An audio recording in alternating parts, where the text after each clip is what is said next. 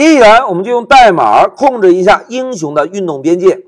同学们，我们现在已经可以通过左右方向键移动我们的英雄了，对吧？但是啊，现在完成的代码，英雄在移动的时候是可以从屏幕的左侧或者屏幕的右侧移出屏幕的。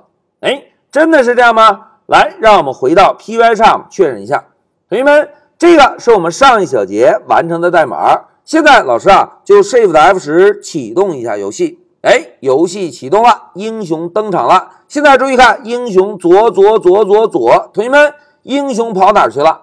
哎，从屏幕的左侧移出了屏幕，对吧？哎，同学们，飞机大战这个游戏是不是无数的敌机从上方冲下来，要撞毁我们的英雄，对吧？如果英雄移动到屏幕外侧，同学们，移动到外侧。敌机还能够撞到英雄吗？哎，显然不能了，对吧？因此啊，在这一小节，我们就要用代码控制一下英雄的移动位置。英雄可以在屏幕内部水平左右移动，但是英雄能够移出屏幕吗？哎，不允许英雄移动出屏幕。这个就是我们这一小节要实现的目标。好，明确了目标之后，现在老师问大家，同学们。要控制英雄的移动位置，应该从哪一个方法考虑入手？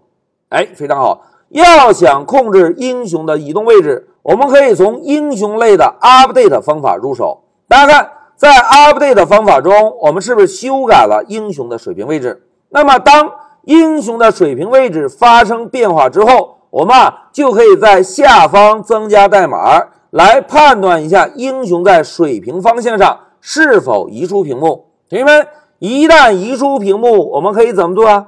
哎，我们再修改一下水平方向位置，让英雄重新回到屏幕内部就可以，对吧？那现在老师啊，就增加一个注释：控制英雄不能离开屏幕。哎，这个是我们这一小节要达成的目标。哎，同学们，既然要判断英雄的水平位置，我们是不是可以使用 if 来判断一下？老师呢，写一个 self 点找到英雄的位置，然后判断一下 x 的值。如果 x 的值小于零，哎，同学们，x 小于零说明什么呀？哎，x 小于零说明英雄从屏幕的左侧飞出了，对吧？这个时候我们啊就把英雄的 x 重新设置回零。哎，同学们，如果重新设置回零。英雄还能够从左侧飞出屏幕吗？来，让我们运行验证一下。Shift F 十，走。哎，游戏启动了。现在老师啊，向左，向左，再向左。哎，同学们看，现在向左还能够移出屏幕吗？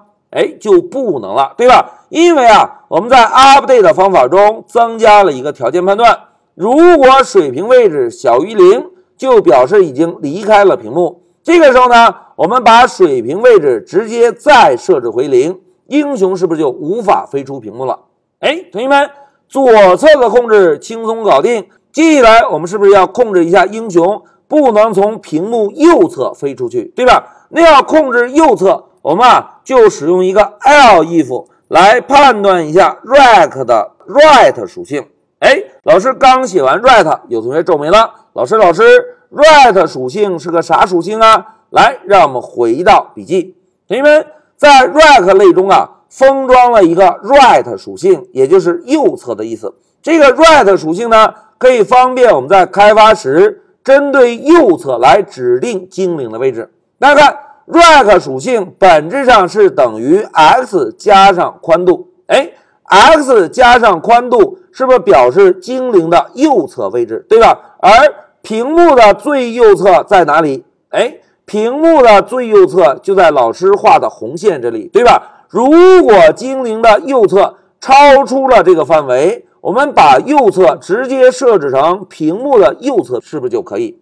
哎，理解了 right 属性之后，接下来让我们回到 Pycharm，把代码继续完成一下。同学们，刚刚老师增加了一个条件，判断英雄的右侧。哎，英雄的右侧能够大于屏幕的右侧吗？哎，显然不能，对吧？如果精灵的右侧超出了屏幕的右侧，我们啊就让精灵的右侧再一次设置回屏幕的右侧。哎，同学们看，如果超出右侧，就把它设置到屏幕的右侧，这样精灵是不是就无法从屏幕的右侧飞出窗口了？好，代码调整完成，我们再来运行一下程序，看看这次英雄能不能从屏幕的右侧飞出去。来，现在 Shift F 十走，哎，游戏启动了。老师啊，向右，向右，再向右。哎，同学们看，现在向右移动，还能够让英雄从右侧飞出去吗？